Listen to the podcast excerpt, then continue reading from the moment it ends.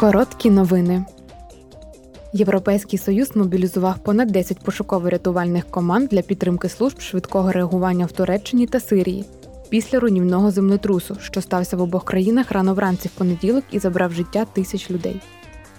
ЄС негайно відреагував на прохання Анкари активувати механізм цивільного захисту ЄС. Супутникова система ЄС Копернікус також була активована для надання послуг з картографування в надзвичайних ситуаціях.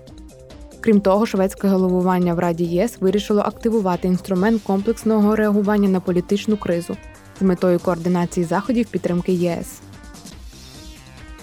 Завтра комітет Європарламенту з питань промисловості, досліджень та енергетики затвердить свою позицію щодо пропозицій про сприяння впровадженню відновлювальних та низьковуглецевих газів в енергетичну систему. Метою є боротьба зі зміною клімату через декарбонізацію газового ринку ЄС та підвищення енергетичної безпеки.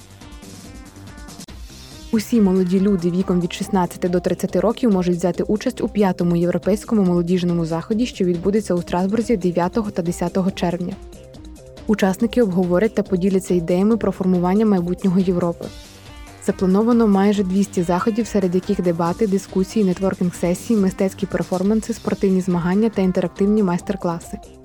Останній день реєстрації 24 лютого. Заявки приймаються у порядку прибуття.